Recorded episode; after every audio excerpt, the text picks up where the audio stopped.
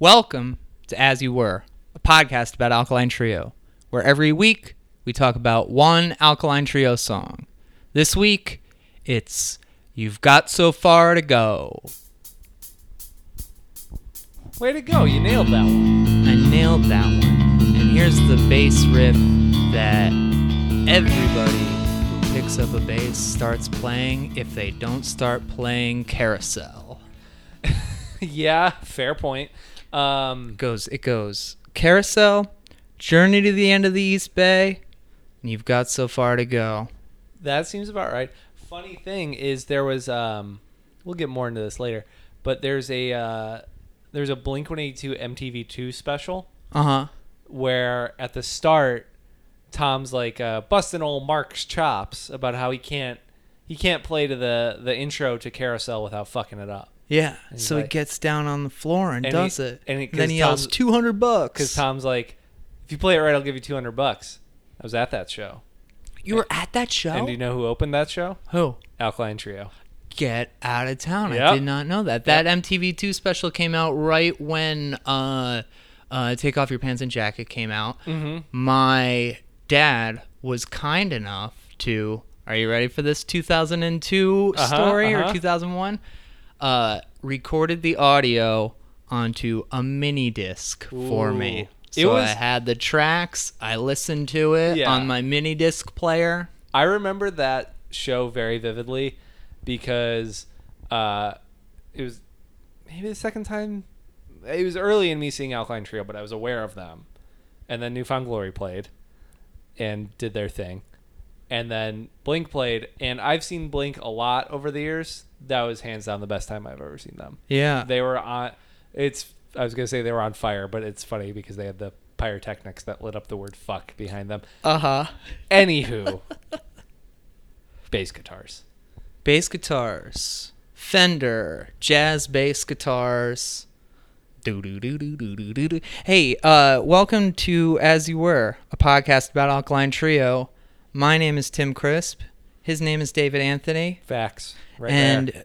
we would like to thank you for joining us, the number one Alkaline Trio related podcast in the world today. Mm-hmm. Yeah, I don't know of anyone who comes close to us, and uh, it's a good feeling.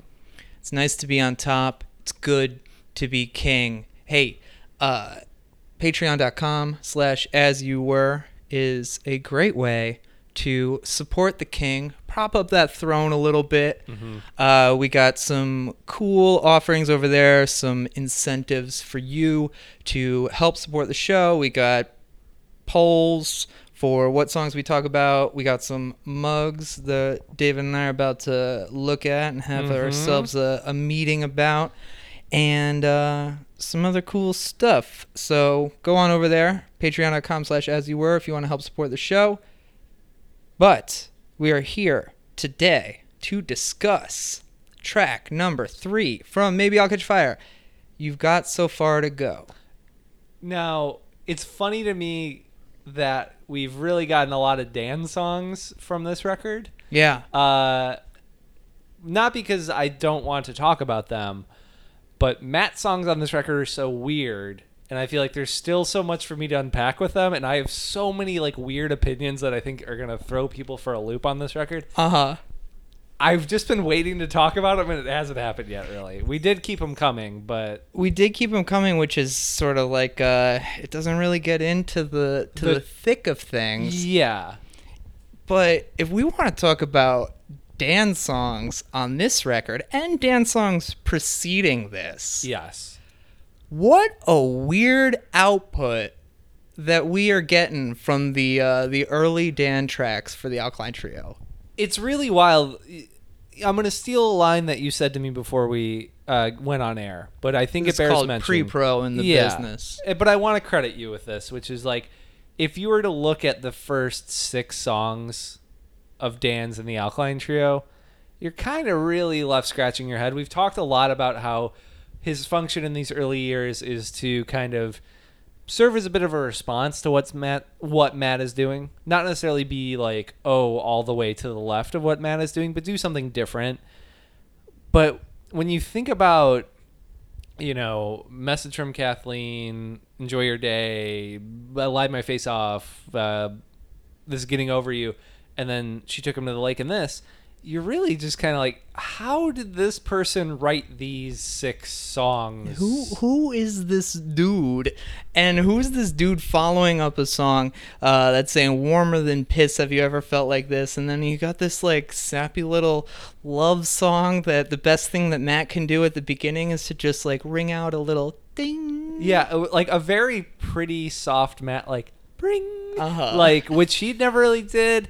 Um, and this is a song that I kind of always, until you brought it up, like in my brain, I always think this song is way longer than it is, and I don't mean that in a bad way. Right. I just mean that kind of like mid-tempo s- to slow groove that Dan starts with, and then even when they kind of pick it up a little bit in the choruses, it's, it's this song never gets as fast as much anything preceding this in the canon. You know? Right. It's it's very slow, it's very prodding and just starting with that bass intro which really just like it has an effect of just since you're bringing the level down so much, it feels like it's a much you know, shorter tempo than it actually is, right? Yeah, no, totally. And there's a lot of open space. in- shorter isn't a tempo. It's Well, a longer yeah, tempo, but- but it's like uh, there's so much open space in this song, which was also a thing that like when I really think about a lot of the early records, that's not something I think about a lot. I don't think about songs where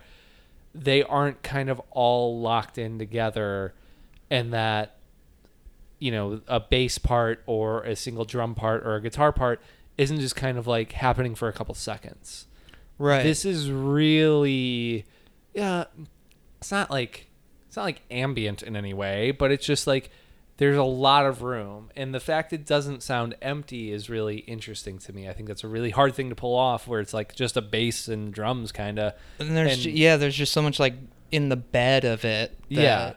And it- carries. it's it's just a very odd song in a lot of ways. It really is, and you know, it's interesting because we didn't we didn't talk about this beforehand, but I'm thinking back to you know when you talk about open space in the early the early songs, like the ones that really stick out are songs like Southern Rock or Sure. Trouble Breathing, Sure. where they start off with matt guitar lines that are very similar to what Dan's doing here Yeah. on the bass of That's true. utilizing, you know, an open A and then just the yeah the this the uh the that high E there is what he's hitting on and then that's mean- a very like Matt type of guitar line in these Yeah. early records. I mean, even like '97 to a certain degree. Oh, yeah. like the early part of that. It does fit in with that, and it's interesting to hear that re like reframed on the bass because Dan's stuff, especially on God Damn It, like he's playing a lot of notes, Mhm. and I mean that in the best way possible. I think it's great. Um, he says he overplays on that record. He is wrong wrong. real fucking wrong. Mhm. Uh, it's perfect and nothing should change. Uh, but it's cool to see him. It's almost like if he were to split the difference between, you know, message from Kathleen and enjoy your day.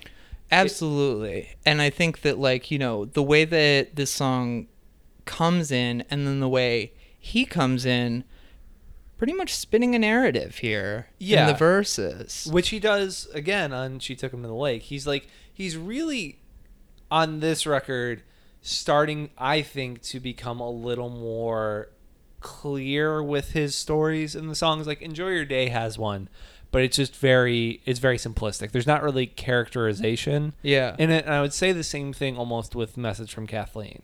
Love it, but like I, w- I wouldn't say I get a good picture of Kathleen and his relationship. It's more he's always waiting, he's always da da da. da. But on these songs, there's very specific moments he's calling out, and he he's really there's a lot of imagery in this that I think it isn't there on his earliest songs for Alkaline Trio. Yeah, and I mean it's it's one of those one of those builds too that's like super relatable and it's you know the feeling of, of talking to somebody and, and feeling like you have a real connection with that person and then staying in the place until you have to leave Mm-hmm. Filling up the ashtray twice is a fantastic Yeah. little line that he's got there. And then pick it up for the let's walk home. The big part. Yeah, I, I love how in she took him to the lake and you know maybe I'll catch fire and you know like this song in particular like on all of the maybe I'll catch fire material like he's really a fascinated in this idea of like street lights and like the the fabric of a city to a certain degree of like proximity in terms of like closeness and distance, which sounds very dumb. That's what proximity means. But like she took him to the lake, like a closer proximity, but feeling distant from someone. uh-huh And this one, like, you know, let's walk home. Let's be afraid. You know, like this idea of closing these gaps through space. And I think he's he's really doing a lot of that on this album. yeah Uh, and that's a really that's a really nice point to make and that that feeling you know when you're i don't want to get too like moody in here but that feeling of like walking home with someone and you're Yeah. you're nervous about you know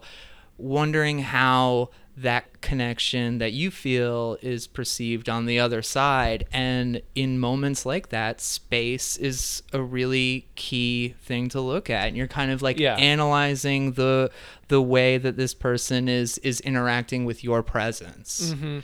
Yeah, I mean, like, it's it's a really interesting visual he's putting forth for those reasons, and because it's like he's presenting that idea of like you're doing that walk, you're walking someone home, but you're like taking the long way, like you know, like you're trying to like extend these moments, and I and I get a lot of that out of his early output of like it's very sentimental and i think sometimes i hear modern day dan stuff as being critiqued as being a little too you know a little too saccharine a little too sweet but that's always been a part of it. Absolutely I, I think you know maybe people don't look at it that way because they've just lived with it for a really long time. But you know on that early stuff like i kind of jumped over maybe i'll catch fire the song which is his darkest along with you know i lied my face off in terms of early offerings. But like you know so much of his work has always been about him you know not even really longing for someone just but his like reading into these very small moments. And i think you know, that's a tough thing to express well as a songwriter without sounding really just kind of like cheesy. Yeah, I think so, and I think that when it gets into that uh, that cheesy territory, it's when that sentimentality is expressed onto uh, maybe the less relatable parts of of his experience that he's documenting. This is a song where everyone's been in that Yeah. scenario yeah not all of us uh, uh, have experienced the joy of, of fatherhood the way Dan has, maybe. he likes it a lot But Uh, I think that the the particularness of this song really lends itself to I have a very very clear vision in my head and it's one that I've had for years and years of this song and how it plays out almost like a scene in a movie Mhm. and when i hear it i think of you know snow falling in chicago sure on clark street Yeah, near yeah. the g-man and you know walking away from from that scene Totally. I mean, I feel a similar connection to all of that, and I think that's that's what this song kind of plays into. And one of the things I've always really liked about it is, you know, I think in the earlier years there was more of that divide between like, oh, I'm a Matt guy or I'm a Dan guy in terms of the songwriter. But I love how when the chorus kicks in, Matt's really singing over him oh yeah and and I think it kind of unites that idea of like, you know, this is me reading into it a lot, but I feel it serves the function of like, oh, anyone who's like, oh, why is this dude in this band? I'm going to like also stick my neck out here and be like, sing this line just as passionately as he is, because this is what it's about. It's the two of us really, really like believing in this thing and supporting one another. And I think that's what's always appealed to me about a lot of these early songs, a lot of these early records, is you really just you never get the sense that any one member is carrying more weight or doubting the other. It's really a unified front. And I feel that a lot in this song. And I didn't really, I wouldn't have said that until I really sat with it again and kind of thought about it in terms of just like simple production choice. Right. And I think like Matt is kind of doing the thing that, you know, everybody kind of does when they hear this song is like, you all kind of come in on Yeah. Let's Walk Home. And I've just like, I've always had a really soft spot for Let's Be Afraid. Yes. I just think that that's such a, a perfect, you know, thing to say. And it's something that, that I, you know, it's something that I, I when I think about my partner is is is that sort of feeling of of always wanting to move forward and you know whether it's you know wanting to wanting to kiss someone for the first time mm-hmm. or wanting to you know do do real life things being afraid and sharing that fear together it's it's such an important and monumental connection to yeah, have. I mean, just like when you want to get a Hyundai with someone, like it's a scary thing, yeah but it's a magical thing. Well, Jay's already got the Hyundai, which is nice. I parked. I took her to the train on Wednesday because she was running late for work, and I didn't have to work until later. And she mentioned there's street cleaning. Don't park on this side of the street. And after I dropped her off from the train, I came. I parked her Hyundai right in front of the street cleaning sign right before nine o'clock when it started. There's a ticket coming in the mail that I get to pay for. But Hell hey, yeah. I'm not afraid to pay for a ticket because I make a lot of money roasting coffee. And Uh, a lot of mistakes, so it's good. Uh huh. And you know that's that's the thing about that's the thing about mistakes is that you make them, but it's how you deal with them. Speaking of making potential mistakes, Before we go on to that part, though, I would like to say that although this song feels long, it also feels very short because Yeah. it it really it doesn't overstay its welcome in the way that Totally. it's it's a loud, quiet dynamic. You can't do that more than once. So the fact that it goes from a second chorus into just an extended chorus Yeah. that kind of acts as a bridge. It's so smart. It's so punctual. Spacing that out with an instrumental in between doesn't serve it in any way. I just love the repetition of the "Forgot You've Got So Far to Go," even though I don't know. Is that supposed to be read as like we're kissing, but you're not even home yet? Is that what I that- don't know. mean, it's it's always felt like a line that doesn't exactly fit within what he's talking about throughout the entire song. I've always read it not as that, but as like he like walked this person home and then he's like, fuck, now I've got to like go all the way back. like that's how I always kind of read it is kind of more that idea of like you you go so far out of your way to make this gesture and then like after it's done, not to say it's not worth it, but you're, then you're like, "Oh yeah. Now I got to do all this again." You know, Right. like that's how I read it. It is kind of a weird thing in that it it doesn't have the specificity of like she took him to the lake. Yeah, or like- or like the f- verse of this, the first Yeah. verse of this song. But I don't know. I think I think it works because it can have those multiple meanings, and I think that's it's probably very specific to someone or something. But I like that it, it's kind of ambiguous, and it could fit either of those readings, or probably several others. It's a super memorable line, and I think that this song really just doesn't have a part that isn't memorable. Yeah, and I mean, I will also admit, like the first time I remember getting this record and reading the song title, "You've Got So Far to Go," it like reads like a vaguely inspirational, like Oh, the thing. places you will go. yeah, yeah, which we've discussed before with him doing, but like. I don't know. It's such a weird little song, and I kind of always forget about how much I like it until I go through it again. honestly i think for me it's it's a it's a song that i like it's a song that has a couple lyrical flourishes that i think are fantastic um but where it really kicks into the high gear is matt's octaves at the end of it are Yeah. so so good and the way that that song just starts as like such a slow build, and those octaves are really like desperate feeling. Well, yeah, that, and I think it's it's true of Glenn's playing on this too, because uh, at the top, it's it's the most restrained Glenn or Matt had played on an Alkaline Trio song to this point, but they get it up the hill. Like this song is, it's got the loud quiet in the verses and choruses, but to me, it's always felt very linear because it, it's so much more about the feel. It's like they may be repeating parts, but they are making them feel very distinct.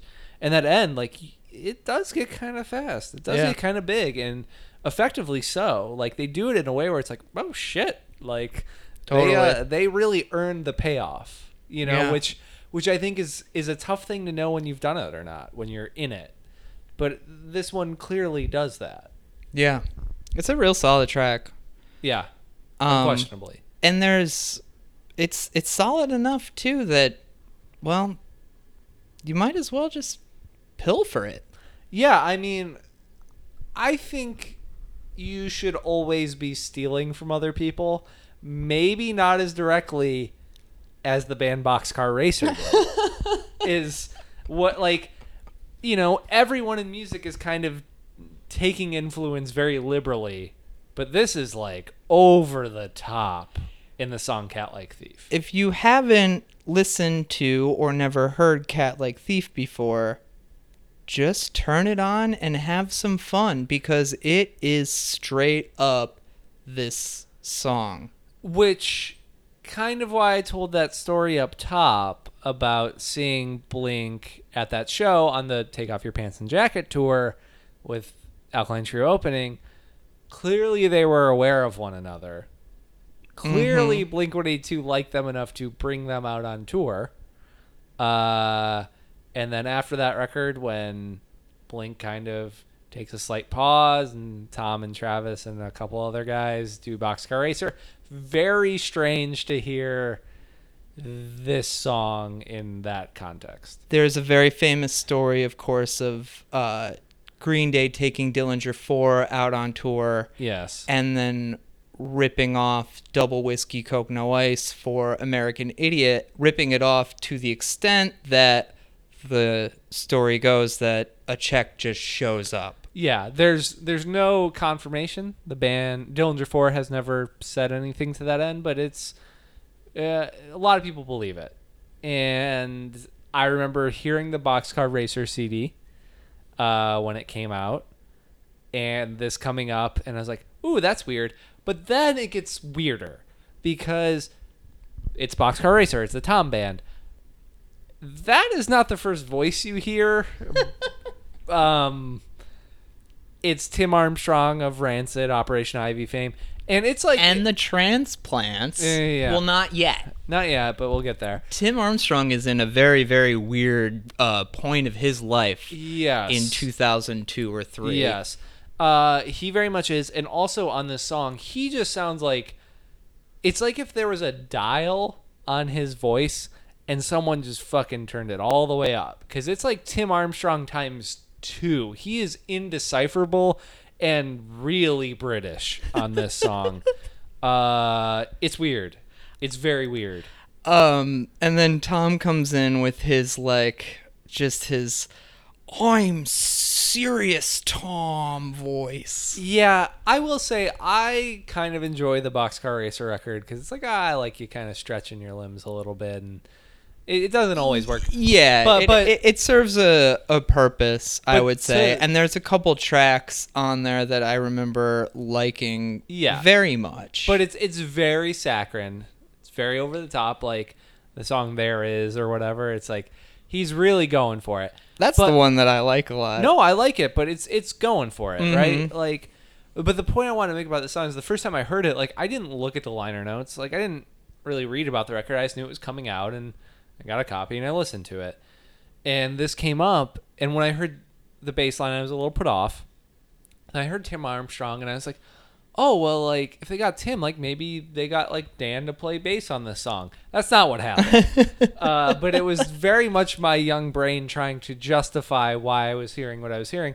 And I still don't really know if this has been addressed publicly. Like I've looked here and there, but it's you can't find much. Well, we've got a video of, and it, there's multiple accounts of of Tom and Mark professing love and adoration for the Alkaline Trio and for Matt. Specifically, Matt. Yeah. His lyrics, um, Which is wild given everything, but people know why. the you could not map out the crossing of paths that the the incestuous nature of the relationship between Blink 182 and Alkaline Trio as it has gone down over the past 18 years it's so preposterous and bizarre Yeah. you could not make it up No, it's very weird, and it's also just like thinking about it in terms of timeline.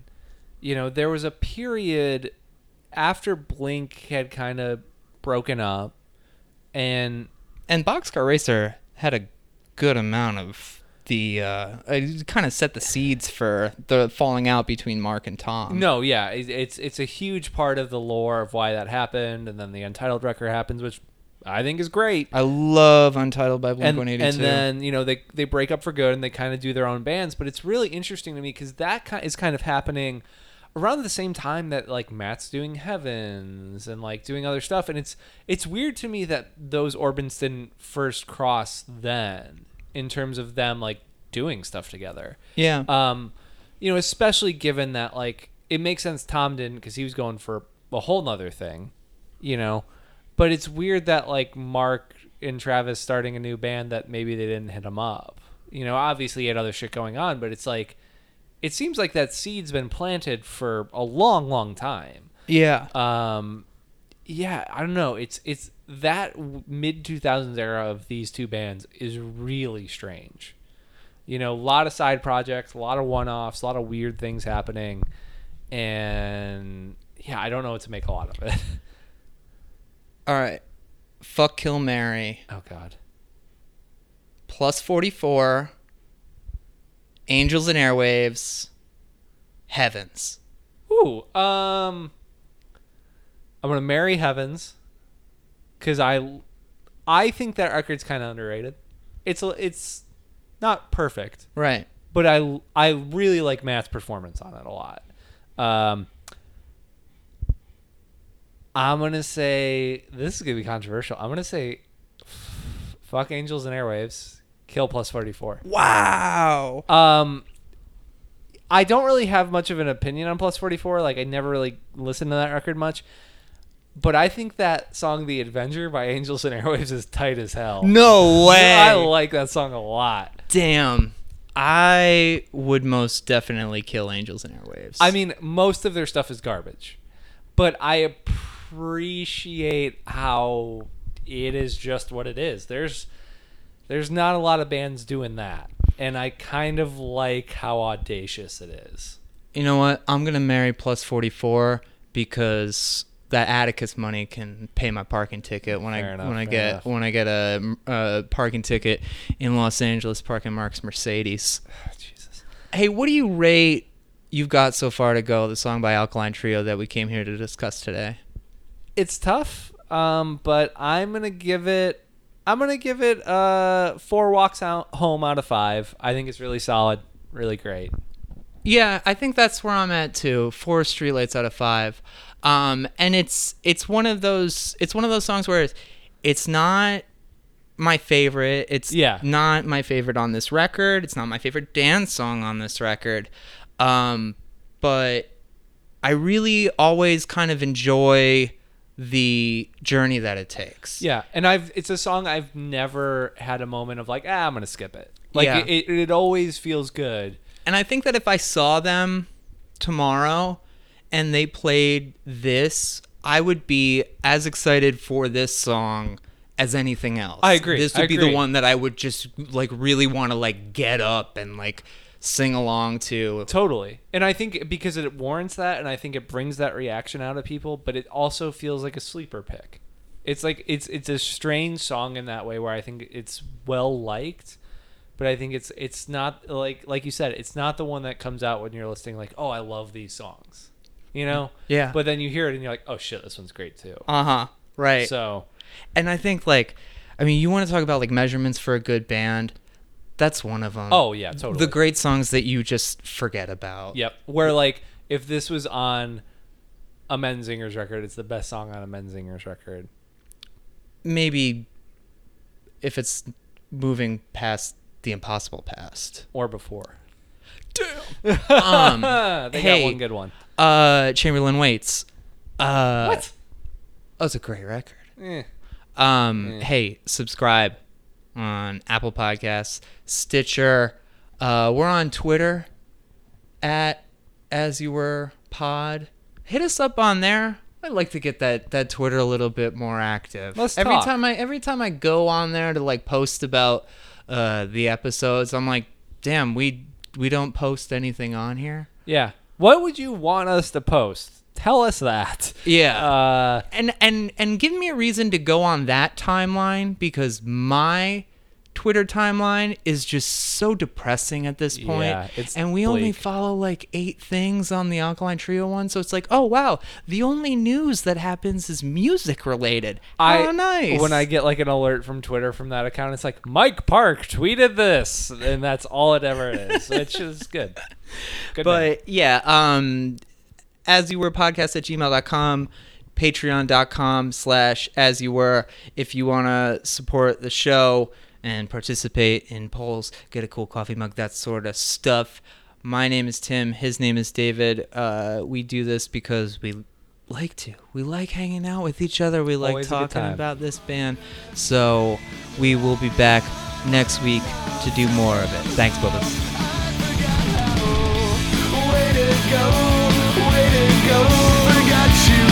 so far to go.